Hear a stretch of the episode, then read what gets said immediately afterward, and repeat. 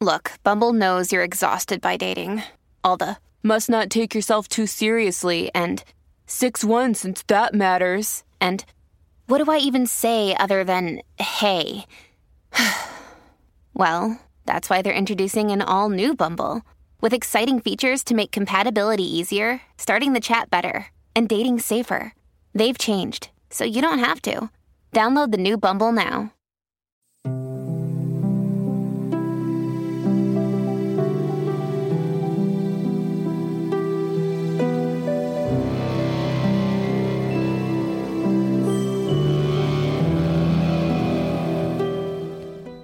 Welcome to Classical Ideas.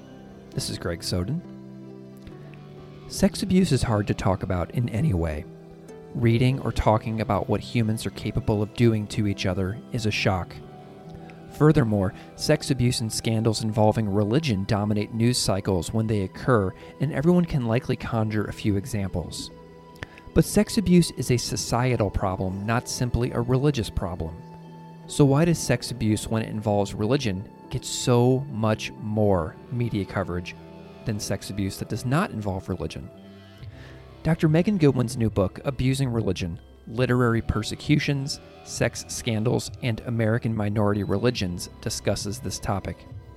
The book combines literary criticism, legal history, media analysis, and religious studies theory to parse not only how religious sex abuse happens, but also what work stories of religious sex abuse do in the world.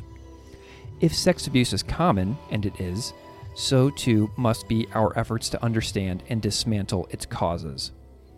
In this conversation, Dr. Megan Goodwin and I discuss narratives of contraceptive nationalism, stories that attempt to defend the American body politic from insemination by religious outsiders by portraying them as sexual threats, and seek to minoritize religious outsiders through allegations of sexual abuse. The major topics we discuss are the Satanic Panic, Mormon fundamentalism, and Islam. We discuss the marginalization of religious minorities via sex scandals, but then discuss how sexual abuse is actually everywhere around us. Simply put, sex abuse is a human problem, not merely a religious one. Dr. Megan Goodwin is Program Director for Sacred Writes, a Luce funded project promoting public scholarship on religion hosted by Northeastern University.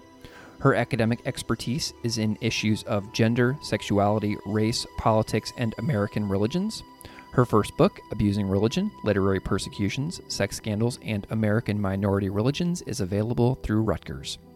Dr. Goodwin is also the co host of the amazing Keeping It 101, a Killjoy's Introduction to Religion podcast, which she makes with Dr. Ilyse Morgenstein Fuerst. So without further delay, please enjoy my conversation with Dr. Megan Goodwin.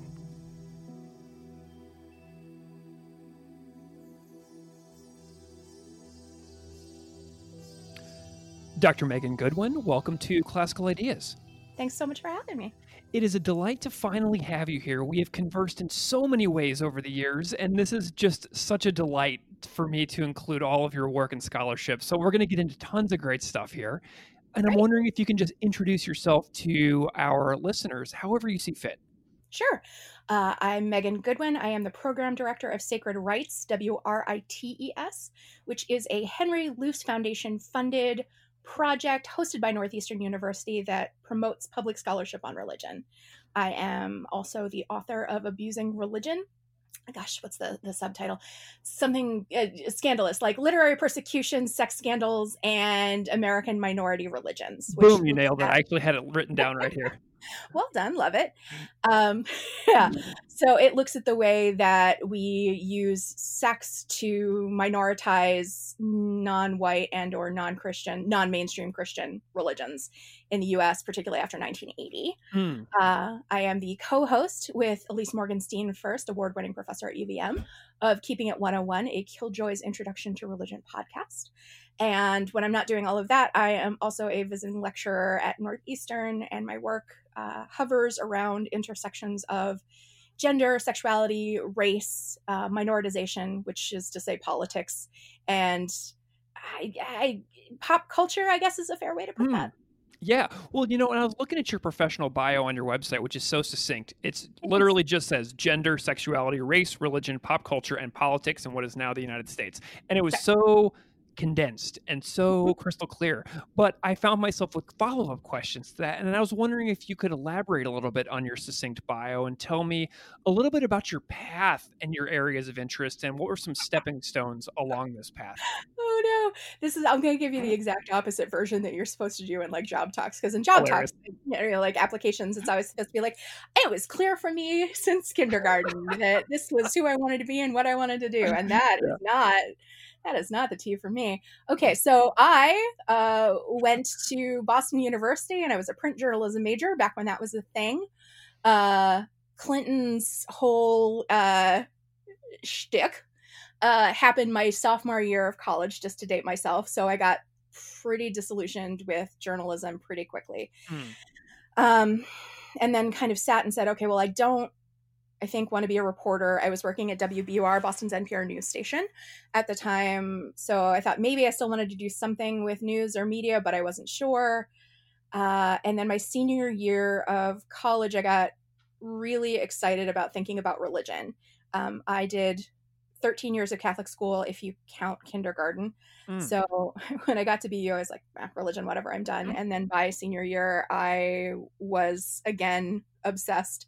Uh, but I maxed out all of the credits that I had paid for. So I, like a giant nerd, sat in on five religious studies classes my senior Mm. year for no credit. I was just like, can I sit here and, and learn things? Oh, that's so interesting.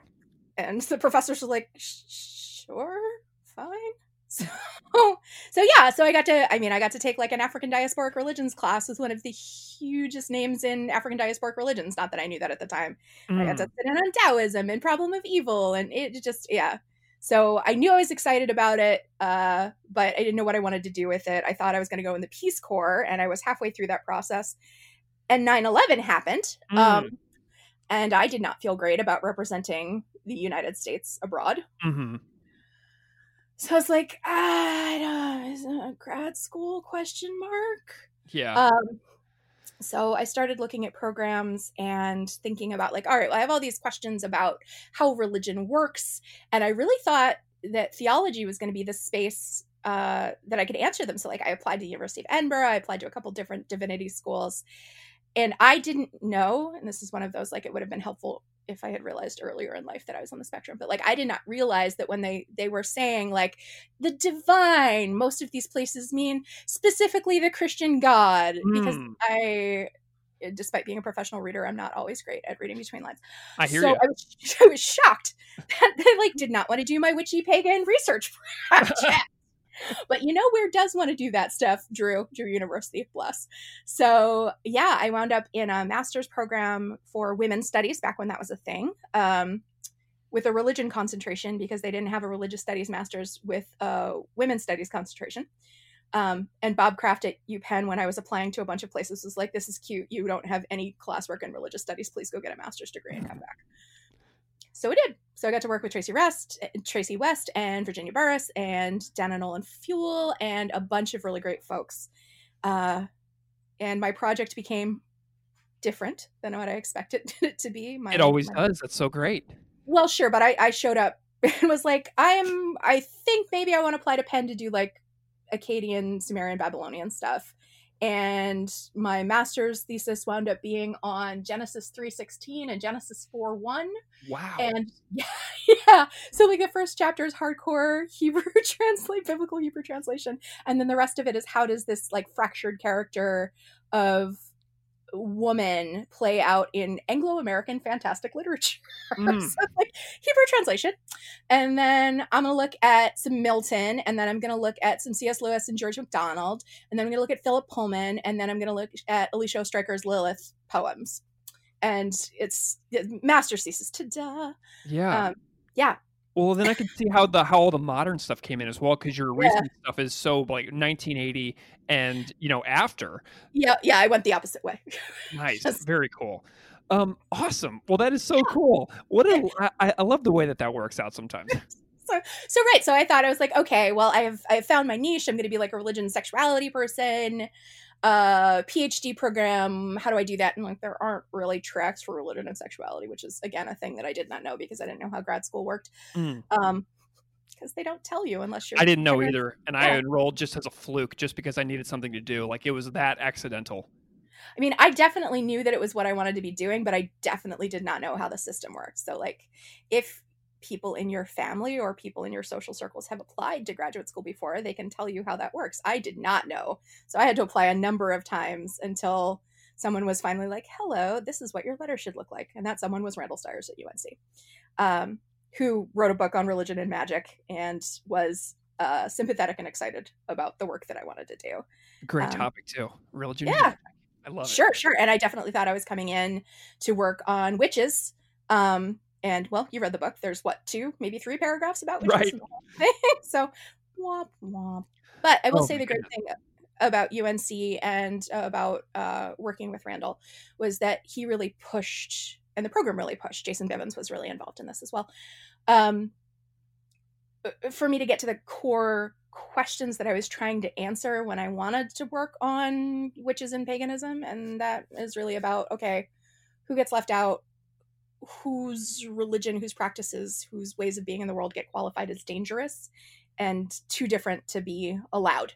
And Mhm. that's, I mean, that's where my work lives. So I, I got there and I, I think there are through lines, but it was, it was not a straight path through the woods. Wonderful. Well, and the way that you and I connected mostly via your work was through what you mentioned earlier, the Sacred Writes Public Scholarship on Religion Project, which is now, I, I believe you are now preparing to interview candidates for your third cohort, correct? Yeah, it's Awesome. really exciting. Yeah, I mean, oh, Sacred Writes has been is is both a, a huge huge amount of work, but also an incredible gift. Right. So that's that's the next trajectory. Right. Hooray! Yeah. I got I got into grad school. I did the grad school thing. I got my PhD. Uh, and then I I got a number of really lovely positions that were not permanent. So I was at Hmm. Bates doing creative pedagogy stuff, which was great. I was at Syracuse for a year doing race, religion, and politics, and I just like the, market did not want me. Right. Uh, so I wound up back uh, in the Northeast, and I got this position at Northeastern, um, just like visiting scholar in women, gender, and sexuality studies, which sounds super fancy, but what it is is a library card, a third of an office, and an email address. So like Mm. you're in it, but barely. Mhm. And I think and it's an unpaid position. Like it's really just we're giving you library access and an email account. wow. Um, yeah. So it was one of those like, okay, I don't even know if I want to keep applying for jobs. I don't Mhm. know where or how or if I fit in the academy anymore. Uh, I am literally writing jokes about dogs on the internet for money. Seriously. yeah. Um, all of all of the breed descriptions on Animal Planet are for dogs, and most of the cats are things that I wrote. oh, um, wow. Yeah, I recommend the Whippet entry. It's a good time. awesome. Um, it's all Devo jokes. Uh, but like, so, so I'm like, I'm literally writing jokes about dogs on the internet and trying to figure out like, what am I doing with my life? Plus, the election has happened, and I went from feeling like, okay, well, I have to teach religion and politics in this like both sides, everyone is equally valid way to like, mm, no, I am enabling fascism, and I have fucking had it. Mm. So uh, I started sounding off on Twitter a lot more. I started paying a lot more attention to the way that the media, I mean, I had been paying attention to the way that the media was covering religion and politics, but feeling more and more like I wanted to be part of shaping that conversation. And I have a BS in journalism. And I was like, oh, let me send out some applications, see what happens. And I had no clips. So none of these places that were suddenly interested in religion wanted to hire me.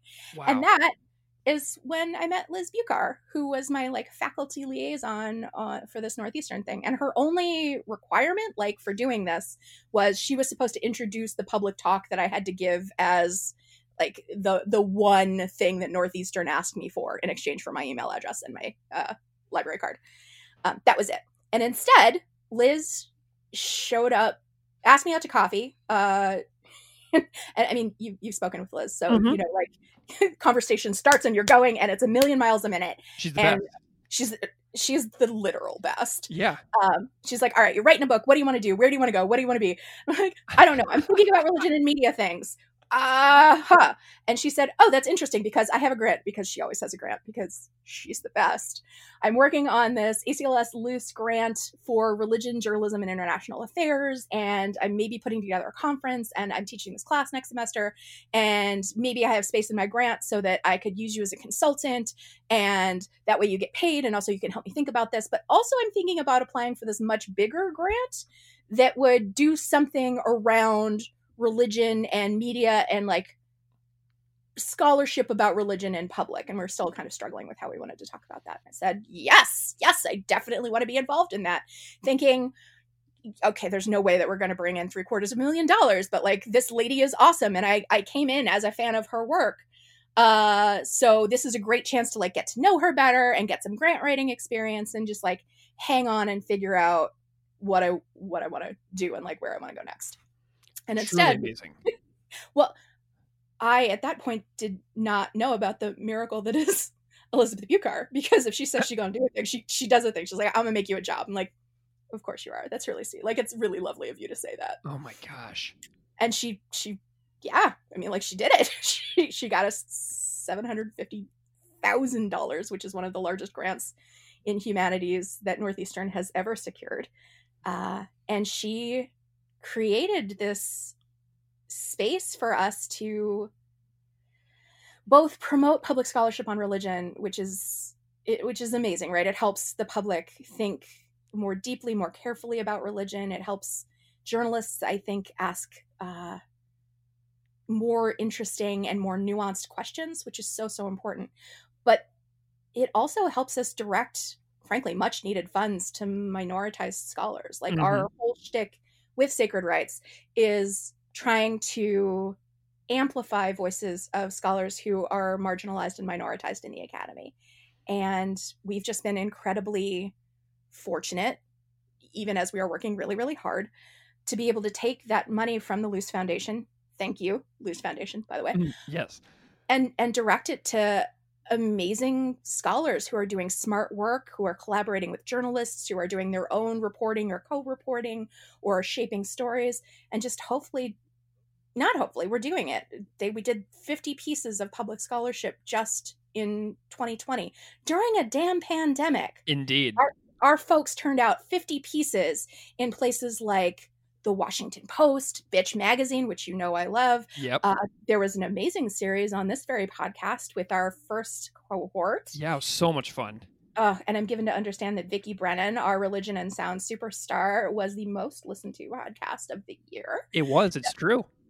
It just getting to see all of these people share their work with the broader public is just it's so exciting and truly like whose whose job just gets to be well i'm going to teach stuff I really like, and also just fun scholars being smart where it helps more than just people in the academy. Like, how is that a job?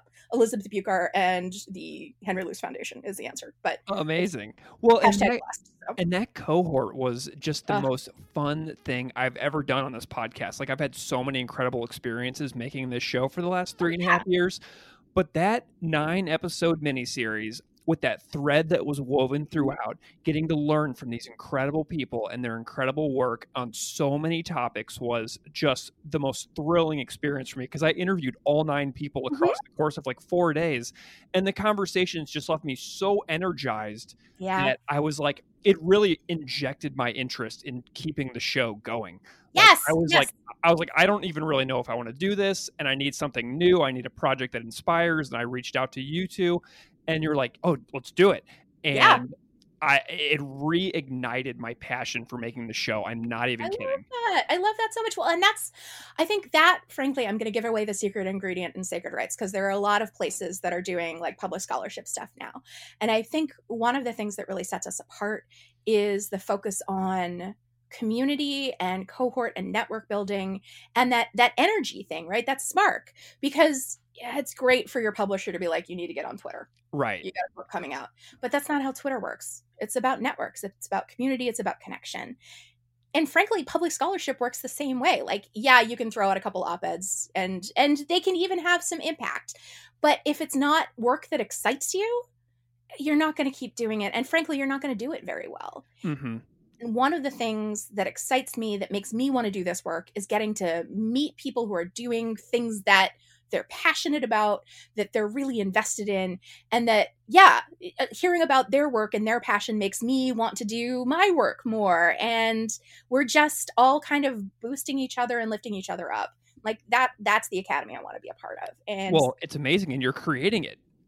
We're trying. We're really yeah. trying. But again it, it requires buy-in from everyone so i don't want to make it sound like oh liz and i made this happen. It's the people in the cohorts that are making this happen and i'm really proud and inspired by the folks in this 2020 cohort for doing that work from a distance and under such duress you know we were expecting to be able to bring everybody together for a week like we did with our 2019 cohort and obviously that couldn't happen but they're working together they're collaborating they're boosting each other's work and i see it and it's just it's really good to see. Amazing. Well, and you're doing your own show as well, where you are not just directing this project, but you mentioned earlier keeping a one on one with Dr. Ilyse. Morgenstein Fuerst, the show that you co host together. And mm-hmm. I love your show so much, as I said in my recent thing with um with with Kristian Petersen, who put out the uh, tribute of, or the, the reviews, the course. Yeah, yeah, yeah, and it was so great because like you hold class via podcast and like it helps us expand and revise our views of why religion matters here and now and you give us homework and it's wonderful and i'm, I'm wondering if like you know so since you're talking to somebody who also makes a podcast and i do mm-hmm. it completely by myself what do you wish listeners knew about the behind the scenes of making a podcast I don't think I could do it by myself. I'll start there. I, I think it's a ton of work, and it's work that folks in the academy are not trained to do. So I don't know that they know to recognize it as labor. Uh, sound producing is so time consuming. Mm-hmm. It, it just is. I mean, and even I have gotten much better at it. It takes me much less time to put together an episode now than it did, you know, this time last year. Gosh, it's only been a year. Wow. Yeah. Um, and that was coming in with some rudimentary sound editing uh, skills, but it's still it is super time consuming. And even putting together that MP3 is is just the beginning right? Well it's it's the middle because you've had to write a script you've had to in your case contact people you're interviewing. So there's a whole bunch of scheduling stuff that happens. You need to maintain a website presence. So that's a whole nother skill set that people in the university are not not trained to do and not trained to recognize as work. Uh, you need any sort of social media presence to be able to promote the show. So that's mm-hmm. a whole nother job on top of that. And then once you've produced the show, you then have to get it on, promote it. Uh, for us, we're really committed to, to, accessibility. So we have to get it transcribed, which is uh, both an automated service and something that has to be uh, checked manually and that we pay for so it's expensive and labor intensive. Mm-hmm. and then you're maintaining an archive basically. So i just redesigned our website over uh, winter break to think about how it would be more useful for folks who want to teach with the podcast.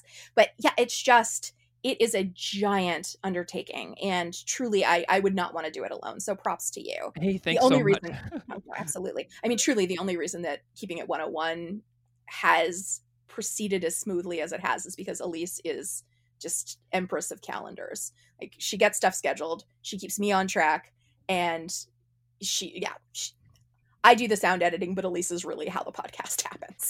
It's great. It really is a team effort. And I have another podcast that I make about a punk rock band called Propagandhi. And my co-host and I, we work, yeah, we work together on that so hard. And, yeah. and it's, but it, it's really wild um, how much goes into this. And I just love it so much that it's like the best hobby I've ever had. Mm-hmm. And like, I can't stop doing it, even though it's so much work. And I'm like, oh my gosh, it's so hard, but I just need to keep going because I truly do love it. But anyway, so that's wonderful. Keeping It 101. If you haven't listened to it, everybody who's listening to that, please go and listen to that immediately. It's right away. And season three is starting right now, isn't it? It, so season three starts next week as of this recording. So I think it's the 13th of January, Amazing. and then we release episodes fortnightly. It's a new awesome. format this season too. We're really excited about it. So I just saw the syllabus, and I'm delighted with the syllabus. So My friend uh, we, Dr. Simran Jeet Singh is right on there, right there on the roster. I love it. Yes, we, um, I, I, met Simran through Ilyse. They were at Harvard together, and she introduced me at AAR, and I just fangirled at him and was like, "Okay, we're going to be friends now." so I love it. Well, bullied him into being my friend. It's fine. So, Dr. Goodwin, let's get into your book, Abusing Religion Literary Persecution, Sex Scandals in American Minority Religions, which is out from Rutgers in the It year that is. shall not be named, JK 2020. It's only Um, been six months and it feels like 400 years have passed. hey, it's extending the life of the book, the fact that we have the slowest year of all time when it came out. You know what I mean?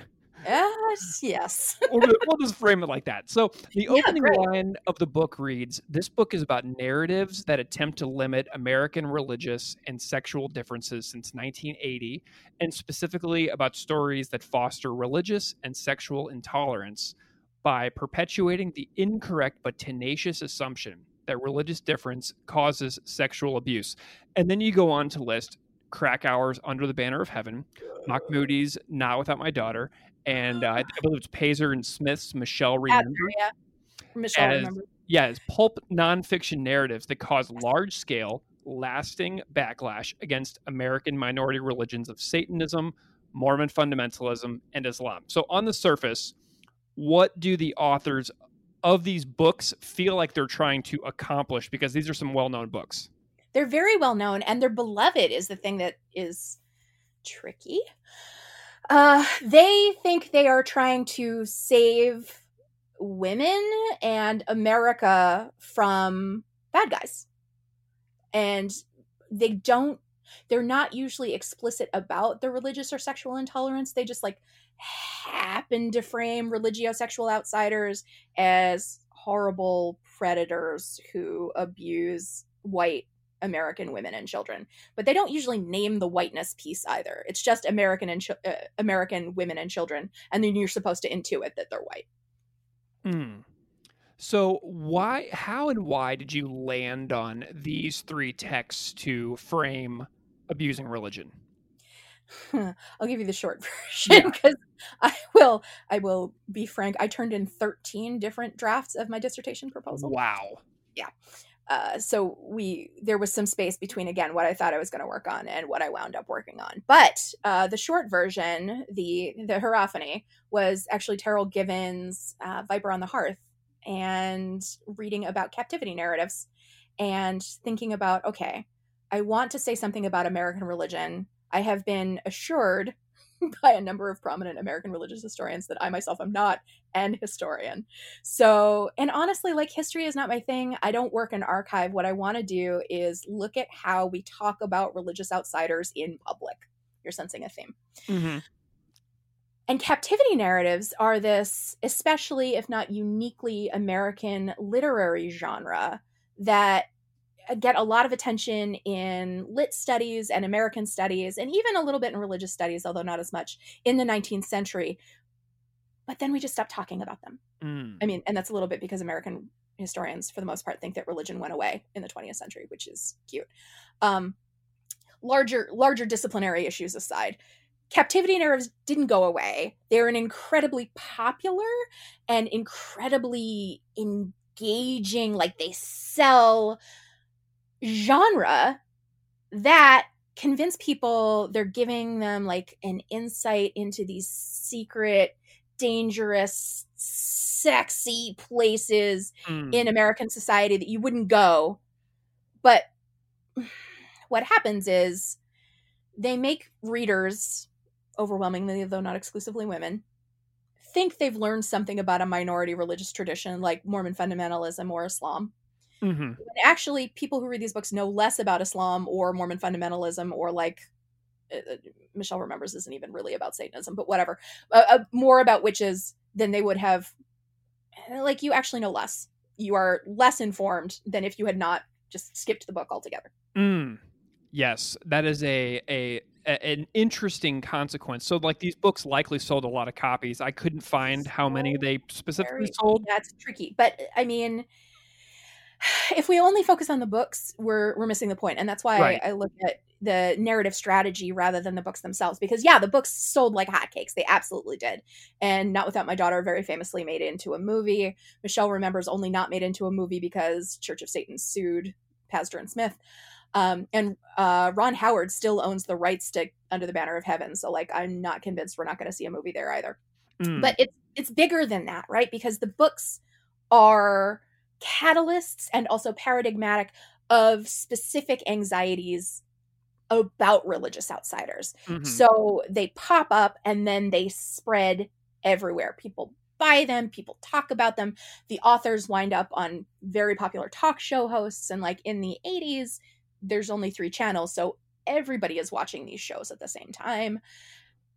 But also, they get taken really seriously in the American legal system, in the American public health system. So you've got mental health professionals diagnosing people as survivors of satanic ritual abuse. You've got Jon Krakauer in front of the Texas House of Representatives telling them that Warren Jeffs has come down to Texas to take advantage of their religious freedoms. Bill Clinton passed a damn law based on Betty Mahmoody's story. Like that Mm. changed international foreign policy. Mm. So Oh so the books are important, but the the life of the story is much bigger than the books themselves, and all of them inspired an, just an explosion of similar stories and publications. Yeah, and they like they they shape perception, public perception of oftentimes tiny groups of people who Mhm. have, you know, very little power to push back on the narratives that are being peddled. Does that make sense? Mhm. It does well, and that's that's one of the really big questions of the book is sex abuse happens absolutely everywhere. That is not a question. That is a fact. Why do we flip the fuck out when sex Mhm. abuse happens in these tiny communities and not when it's happening in everyday spaces, right? Yeah.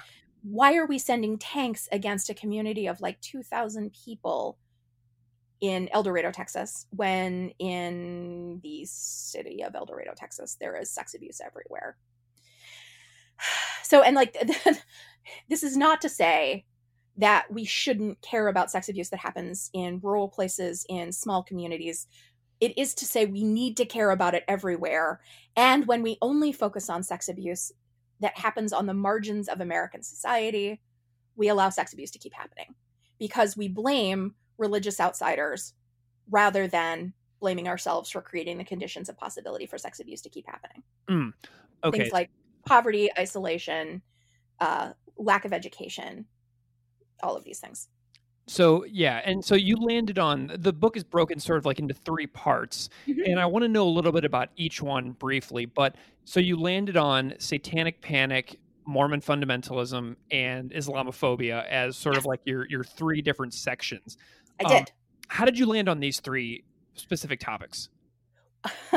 well, part of it is just looking at which books had the most traceable, demonstrable impacts on the Oh, way that. Americans think about religion. But also, Mormons, Muslims, and witches are the original boogeymen in Mm. America. Uh, we have been afraid of witches since before there was a U.S. Right? I teach a, a witches class, so we just we've got a whole Salem unit, and again, Mormons and Muslims have both been used as not just examples of religion done wrong, but truly the danger of what happens if you let religious freedom get away from you, Mm. if we let religion be too free. And yeah, I focus on what happens after 1979 because that's the piece of American history I care about the most. But uh, the entire history of the US also demonstrates the ways that these traditions have been minoritized. So there's a bigger picture there as well. Mm. Nice. Okay. So, well, and there's also a, a key term in the beginning of the book that really caught my eye, and that's the term is contraceptive nationalism. And I'm going to sort of tie a thread on contraceptive nationalism throughout my questions on the three parts of the book. But I want to get, you know, I want to get an example of what that looks like in each section. But I'm wondering Yeah. if you can define this term, like right off the bat. And can you tell me a little bit about what contraceptive nationalism means within the scope of the book? Yeah, so contraceptive nationalism is a rhetorical strategy that attempts to protect both white American women and children and the American body politic from, and I use the word deliberately, insemination by religious and sexual outsiders and the the blur or the distinction between religious outsiders and sexual outsiders is a little blurry. It's a lot blurry, honestly. So what happens is we get these stories of what happens when they and the they there are non-mainstream Christians or non-Christians who are often racialized as non-white, who are sexualized as predatory and abusive, what happens when they come for our women and children? And our here is white women and children who are mainstream Christians who or who are just white and that smuggles in about a bunch of assumptions about how we should be in public that are derived from Christianity with the serial numbers filed off. Mm. So we're looking at stories about Muslim men being particularly abusive of women. And in the 1970s and 1980s, what we're looking at is an anxiety about abusing white American women and children rather than Muslim women being particularly oppressed. That's a post uh, 2001 phenomenon. Uh, in the case of FLDS, we have this anxiety about religion allowing abuse in the name of salvation, right? So I should say out loud that very few Mormon fundamentalists actually practice polygyny, the marriage of one man to more than one woman. Um, it's like 25%. But it is theologically permissible to take more wives. And the point is that you are building a family that will last forever. It's not like, it's not how much snatch can I get. It's like, how big a family can I build to serve God? How do I build the kingdom of God both on earth and in heaven? Mm-hmm. So it's it's not it's not about the sex. It's about it's about salvation. But what you have in in the case of like Texas is the House of Representatives and a number of other uh, state level agencies going, well, they practice polygamy. Polygamy is abusive. So we know that this religion is abusive and we need an excuse to go in and get them, is the thing that was actually said on the record. We need to find a way. My issue is not that like I want to say out loud, abuse is bad and I hate it and I want it to stop and I want us to be better about preventing it. What I don't want is for us to look at sexual difference like polygamy and assume that because it's not a heterosexual binary model that it must be bad and abusive. Multiple partner sorry, multiple people partnerships are not necessarily abusive. Coercion is abusive that's bad everywhere. And P.S., we already have laws about that.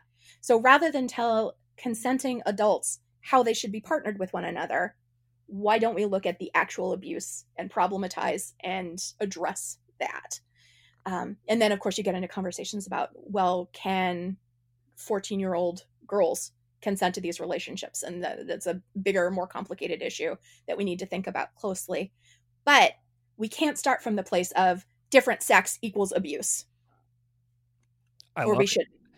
That that makes complete sense. And you know, I was uh I, I, came at conversations about this topic. I've, I've, had other conversations like this on the show with uh, Cristina Rosetti and hmm. Philippa Meek, and yeah. they sort of illuminated a lot of stories about polygyny that I had never really come to understand. Because to be perfectly frank with you, my first exposure to the topic of Mormon fundamentalism was from reading yeah. Under the Banner yeah. of Heaven. I will never mm-hmm. forget it. I was on uh-huh. vacation uh-huh. in Barra de Navidad, Jalisco, Mexico. On my mm-hmm. first year of teaching, I devoured that book sitting poolside. Yep. And oh, I yeah, it's written really well. It's a very well written book. He's very good. Yeah, and like I walked away thinking I knew what Mormon fundamentalism was about. You know, yep. so that's the Greg of 2007 who I was unlikely at that time to be asking questions like this in 2021. Mm-hmm. Um, but you know, I, I think often since I'm reading your book and talking to Cristina and Philippa about their work as well, about what reading books like that did to my brain uh-huh. for for a long time. You know what I mean? Like it framed the yep. way that I think about things that are uh, different from what I was surrounded by growing up, and I think about the consequences that reverberate across many years in that regard. Mm-hmm. Absolutely. Well, and that's the thing. the The reason that books like Under the Banner of Heaven are dangerous is precisely because, yeah, they introduce you, they introduce readers to subjects that are fascinating mm-hmm. and they're written in really compelling ways that perpetuate truly centuries of religious intolerance, not just toward Mormon fundamentalism, but toward Mormons. And you walk away feeling like you know a thing and you actually know less than you did when you started. Yeah. And the thing that kills me, Greg, is not just that he talked to no Mormon fundamentalist women who actually wanted to be in those relationships, although feel like he'd been out there for a while and probably could have found one or 2 Mm-hmm. But that he extrapolates from this one horrific murder to all right, the core of this book is this murder. And then he zooms out and says, well, you know, Mormon fundamentalism is actually inherently abusive and violent. But then he zooms out again and says, well, actually, Mormonism is inherently violent and irrational and abusive toward women. And then he zooms out again and it's like, actually, the problem is religion. And not only is like, not only does he do this really subtle, but like very convincing if you're not paying attention indictment of religion across the board as like violent and irrational and abusive.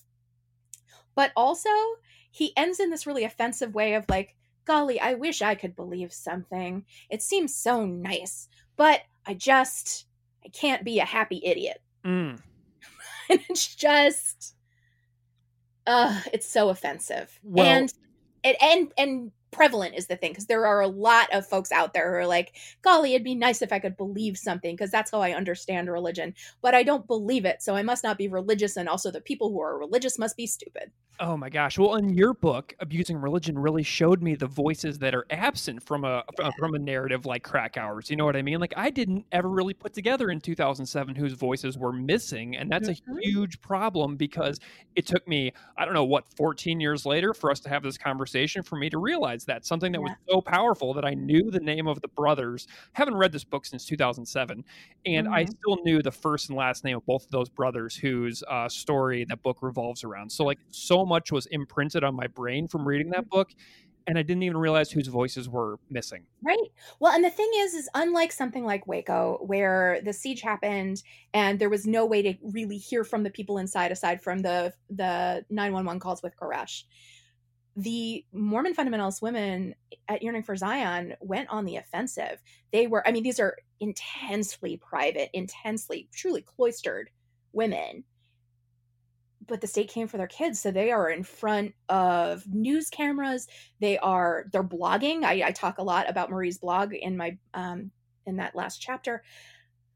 Their voices are out there. It's not like they're not communicating with people. And honestly the fact that they did communicate with the outside world so much probably had a lot to do with them eventually getting most of their children back but they're not part of the the broader story that we tell about mormon fundamentalism and certainly it's not what people remember about the raid or how they think about Mormon fundamentalism more broadly. Like what we see are all these shows of like escape from polygamy. Mm. And I mean, and we we've started to complicate that a little bit. I mean, I'm not not a huge fan of Kody Brown, but like Sister Wives really did some cultural work that I think is important. But by and large, the folks that are paying attention to these stories are mostly paying attention to the like the sexy, scary cult angle. And it makes me very tired and very angry. Yeah. Well, so we sort of jumped around in the book. So we just talked about part three of the book. So let's go back to part one for a second. So Michelle, Here's the thing. That used to be part one.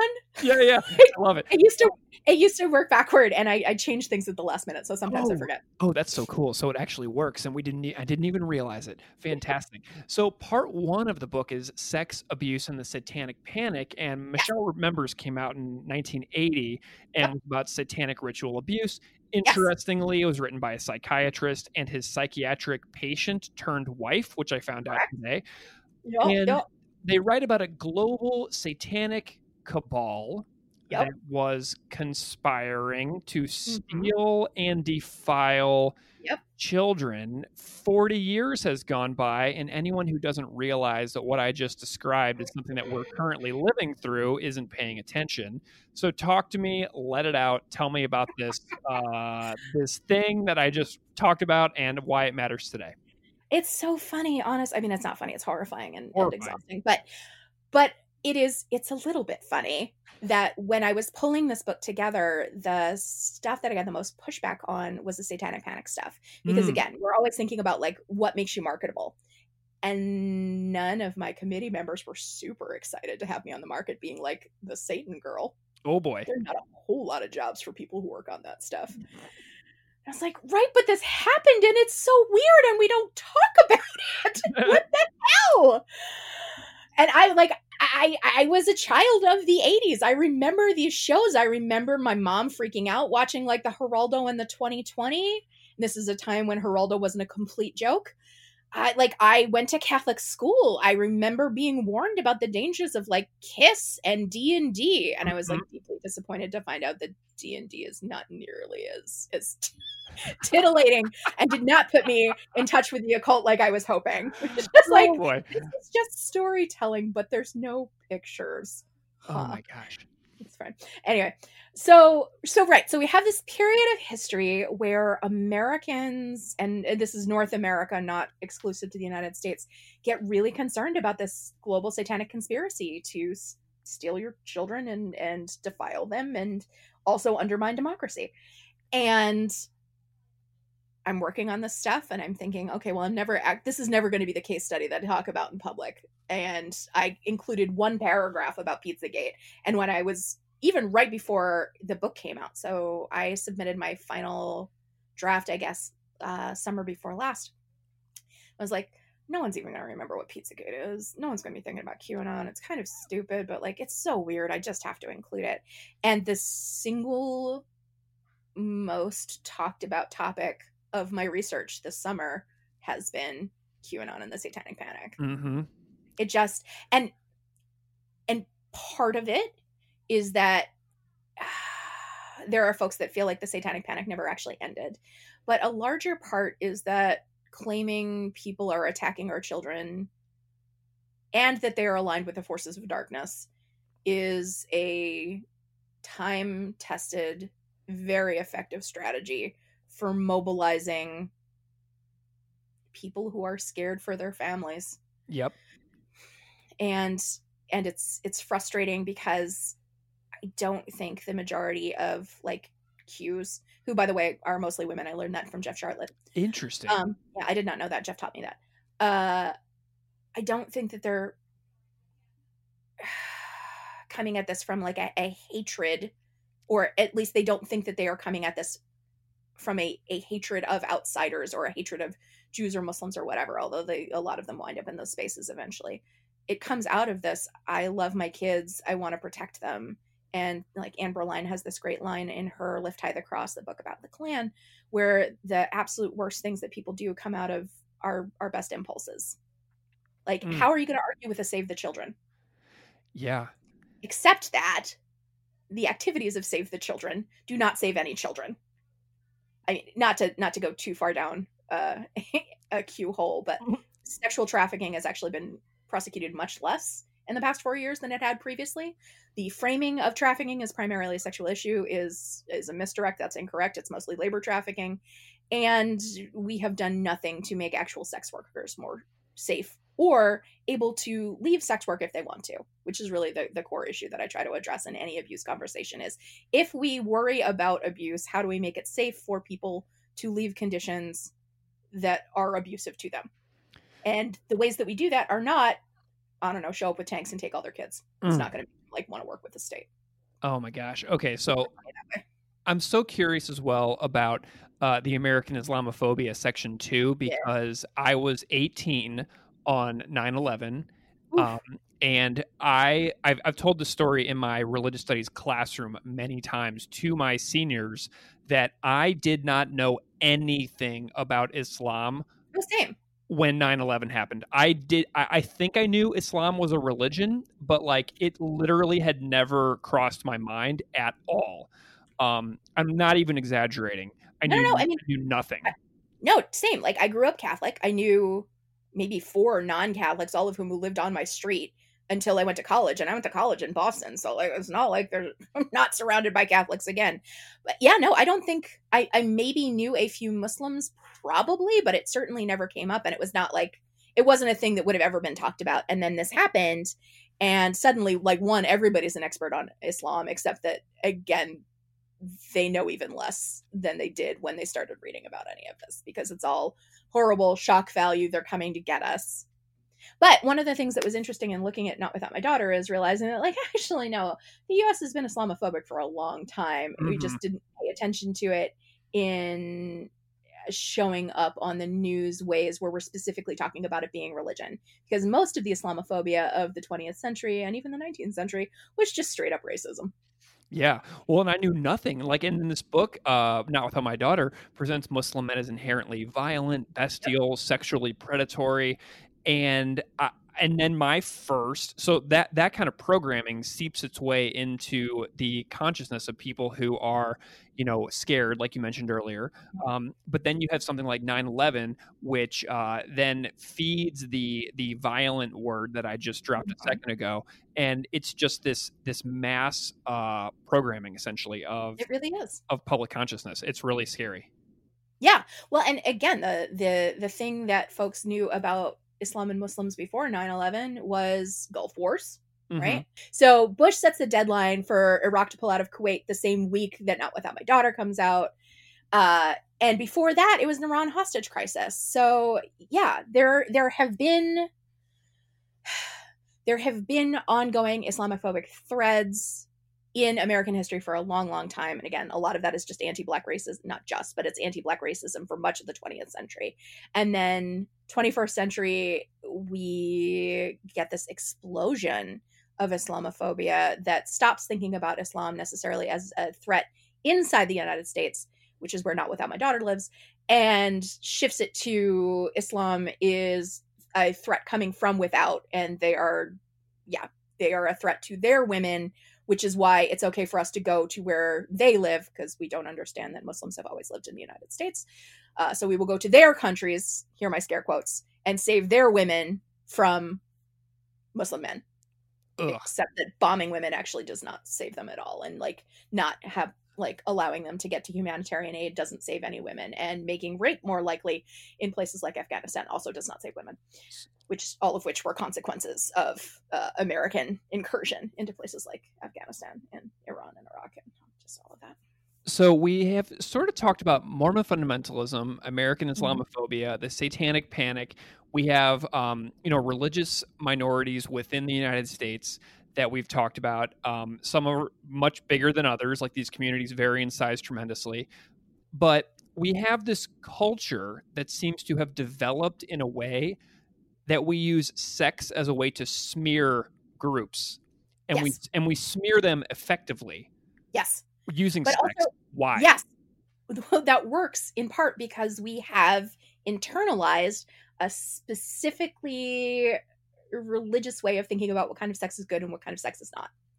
And one of the interventions I make in abusing religion is demonstrating that the way that late 20th century Americans think about what good sex is is a really Catholic way of thinking about sex. Mm. There's this, to me, bizarre, like mind blowing moment in the 1970s where you get this confederacy of different kinds of Protestant Christians coming together for political reasons. And, you know, uh, Protestants have always been involved in politics, but you don't have a consolidated national level political lobbying machine like you do with the emergence of the new Christian right and the moral majority.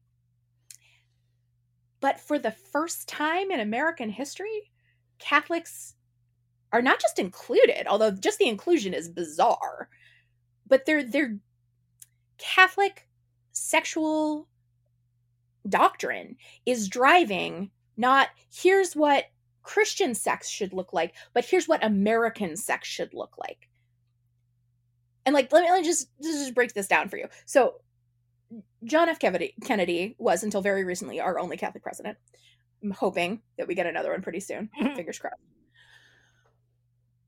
And in 1960, he has to go down to Texas and assure Southern Baptist ministers that he's not going to let the Pope run the country.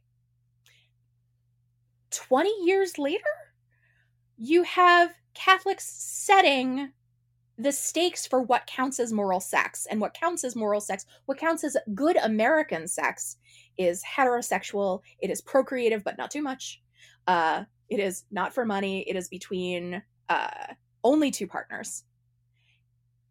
And the reason that the moral majority and the new Christian right are making these arguments is because, well, because they're losing the country, because racism, because a ton of anxiety around shifting definitions around sexuality, around gender, around labor, lots of anxieties. But you get a religious argument for what national morality should look like. It's not Jesus wants this from you. It's if you're American, this is the kind of sex you should be having. So it's just it's so funky. And then it it's it's still in action to this day. I talk about this a little bit in the conclusion where it it has only steamrolled. So Patty Miller in her book Good Catholics, which is an amazing book about uh, Catholic perspectives on reproductive rights and, and particularly around the, the question of abortion, has this great line she got from one of her interviews where JFK goes down to Texas in 1960 to assure Southern Baptists that he won't let the Pope run the country. And then in the 2000s, you've got George W. Bush going to the U.S. Conference of Catholic Bishops to assure them that he is going to let the Pope run the country. Like the way that we legislate sex in this country is increasingly informed by Catholic ways of thinking about sex. And what I mean by that specifically is a collapsing of the boundary between contraception and abortion. Mm. And, and this was something that started developing in the 1970s because previous to that, frankly, most Protestants did not have an issue with contraception at all. Uh, and we see it come to a head in the Hobby Lobby case, where the Supreme Court, which now has a supermajority of Catholics uh, and has always had a significant Catholic presence uh, for much of the 20th century, is saying that there is no space between contraception and abortion in the mind of this corporation, which we have decided is a person. And so, because we can't judge the sincerity of their belief, it doesn't matter if it's true or not. The idea that contraception and abortion are basically the same thing and to be objected comes traceably just it's it's so so clear if you look at the development of the rhetoric that this is catholic thinking mm. but like hobby lobby is not a Catholic company, it's an evangelical company. So what you see is this uh, they referred to it as co belligerence in the 1970s, this joining forces of conservative, overwhelmingly white uh, Protestantism with conservative, overwhelmingly white Catholicism, only about issues of sexual morality and controlling people's bodies, especially around issues of reproduction because it's not as though we see political mobilization of Catholic thinking around the rights of the worker. It's not like we see mobilization around mm, nuclear disarmament or addressing climate change and environmental justice. It's only around sex, which Ugh. is this is where my work lives. Yeah, well, and um, you know, in the book, you point very soberly to the facts of sexual abuse in the United States. You say how one in five American women, one in nine girls, and one in 52 boys experience sexual assault, and about the obscene frequency with which Americans sexually abuse in all communities. Um, mm-hmm. You write about how only 27% of abuse survivors report those assaults. Perpetrators have a 0.4% chance of being incarcerated, and yet, the incredible mm-hmm. attention on sexual abuse inside tiny religious minority communities far outweighs the attention that is predominant in front of our faces every day, year after year. And seldomly do those stories inspire any kind of intervention. So, Americans want to say, I can't believe that happened. But what happens when we actually have the chance to intervene against abuse is that we seem to not really act against the huge problem and instead focus on these tiny little instances. Does that make sense? It absolutely does. Well, it doesn't make sense, but it does also make sense. Yes, what you said. I understand what you said. Okay. I, I just hate it. Yeah. Because it's true. I mean, and we we that's where the book ends up, right? Is that it's not what I'm what I'm hoping for is not we stop telling stories about sexual abuse. What I'm hoping is that we stop sensationalizing them, we stop pretending like they're rare, and we start paying a lot more attention to how frequent, how prevalent, how truly everyday sex abuse is. Because by focusing on only the most extreme cases, only the most horrific abusers, and Warren Jeffs is a horrific abuser who I I don't believe in hell and I don't think there should be prisons. But if there's a hell, he should be in it. And if we're going to have prisons, that's where Warren Jeff belongs until he dies. The point is to stop is not to stop paying attention to the Warren Jeffs. It's to stop pretending like Warren Jeffs is not on a spectrum of abuse that runs through truly every facet of our society. Mm. It's just it's it's exhausting. I wrote a piece for Sojourners over the the summer that uh, is called "Abuse Happens Because We Let It," And we do. And one of the ways that we let abuse happen is by pretending that it's rare or by convincing ourselves that accusations of sex abuse are so grave that it's better that we don't make them at all. Mm. And sitting with the Catholic piece, sorry not to cut you off, but the Catholic right. piece is important here because, again, the one thing that people know about religious sex abuse in this country is that the Catholic Church engaged in it. And that's true and that's important. And what I po- point to in the conclusion is that the Roman Catholic Church in the United States is covering up massive, institutionalized decades, probably longer, of sex abuse at the very same time that they are becoming the arbiters of national sexual morality. But also, Catholicism has become so mainstream in this country that while people are really upset, while there have been a bunch of fines, there's been, I need to check, but the last time I checked, there was no changing of the statute of limitations for how long survivors could come forward and have their concerns addressed, even Pennsylvania, which has been the most litigious state about this. There have been, sure, priests have been defrocked, a couple people went to jail. There have been no penalties to the U.S. Uh, Conference of Catholic Bishops. They have only grown in political influence. And not to put too fine a point on it, nobody's sending tanks into parish parking lots on Sunday, pulling kids out of there because they've been put in harm's way. Every single member of the Yearning for Zion community was registered as a sex offender, not because they abused children, but because they let their kids live there, because they put them in danger by letting them live in a Mormon fundamentalist community. No one is qualifying Catholic parents as sex abusers or as sex offenders because they let their kids go to church or they let their kids go to parochial school. Mm. And the thing that kills me, and not to give the whole thing away, but read the book; it's good. It is good. but but I talk in the epilogue about being on this panel with two of the guys from the Spotlight team. Um, Robbie and Matt both talked about the cognitive dissonance around breaking this story truly 20 years ago and being very clear that it was not just a national but an international problem. And then to have the story come out in Pennsylvania two years ago and everybody be surprised. Yeah. Well, and I know that you're the work of uh, Dr. Brian Clites, Dr. Tia, hmm. Noelle Pratt from Sacred yes. Writes, like they do a lot of great work in this field as well. And it's just you. Also, Kathleen Holscher, Jack Downey. There's a lot of really important work happening. Amazing. Well, um, Dr. Megan Goodwin, your new book, as you mentioned, is very good. Abusing Religion, Literary Persecution, Sex Scandals in American Minority Religions, which is out now. And I am loving it because it has shown me the way that books that were important in my life uh, made me see something in a certain way and showed me what I was missing. And I'm hoping that folks who uh, read your book will also think about the ways that they were shaped in certain ways throughout courses of their life in times when they were very um, impressionable mm-hmm. and maybe consider ways that they can uh, continue to grow and yeah. challenge the ways that that books like you know under the banner of heaven may have put in their minds without them really having the tools and the abilities to question of what is missing. Does that make sense? It, it really does. And i think the piece that i want to add to that is that i think in the academy we assume that religion gets made in these like formal ways in these form and outside the academy too formal ways formal spaces. We're doing religion. We're talking about what religion should or shouldn't be in specific spaces on specific days of the week. And I'm one of the things I hope I've demonstrated is that no, we actually define religion in some really trashy places that we still need to take seriously because that's where the work happens. Just because you can buy under the banner of heaven at an airport doesn't mean that's not doing real work out in the world. Mm. Well, what is next for you? What is coming down the pipeline for you projects wise? Man, okay.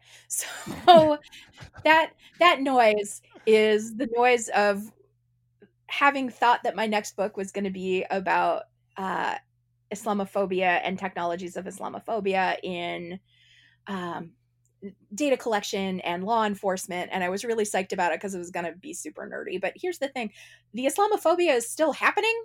I mean, it's always still happening, but there there have been so many very large moments about it recently that I can't. I'm not far enough away from it to be able to start thinking analytically about it. I'm just just mad. Also, I could not have predicted that this election cycle was going to bring out so much freaking cult talk.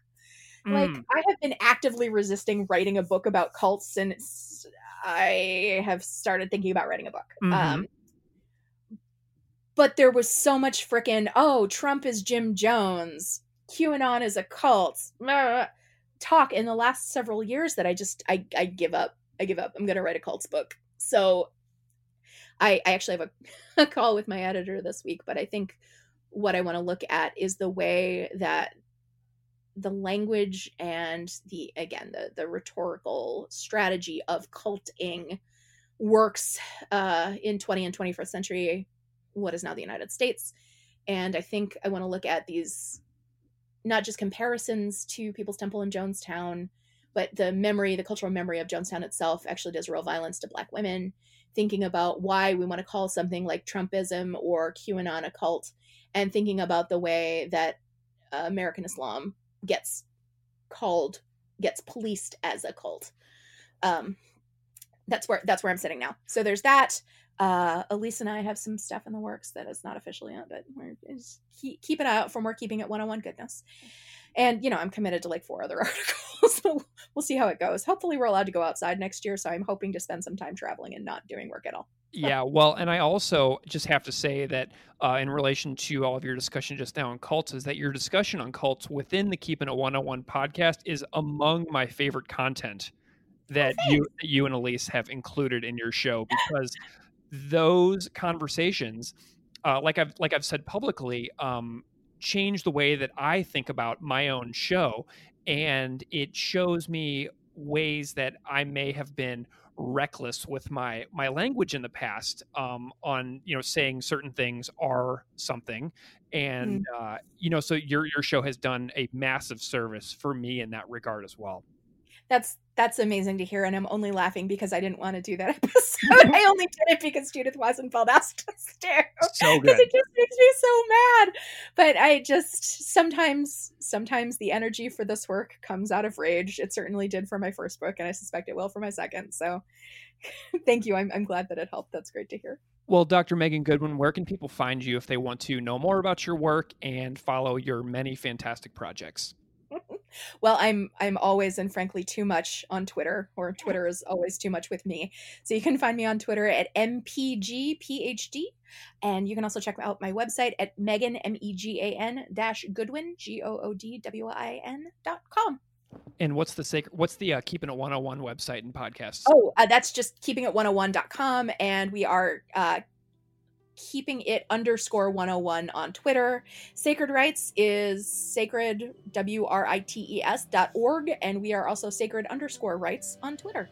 Fantastic. Well, Dr. Megan Goodwin, thank you so much for taking the time to chat with me about your so many projects on classical mm-hmm. ideas. It's been such a pleasure. This has been great. Thanks so much for having me, Greg.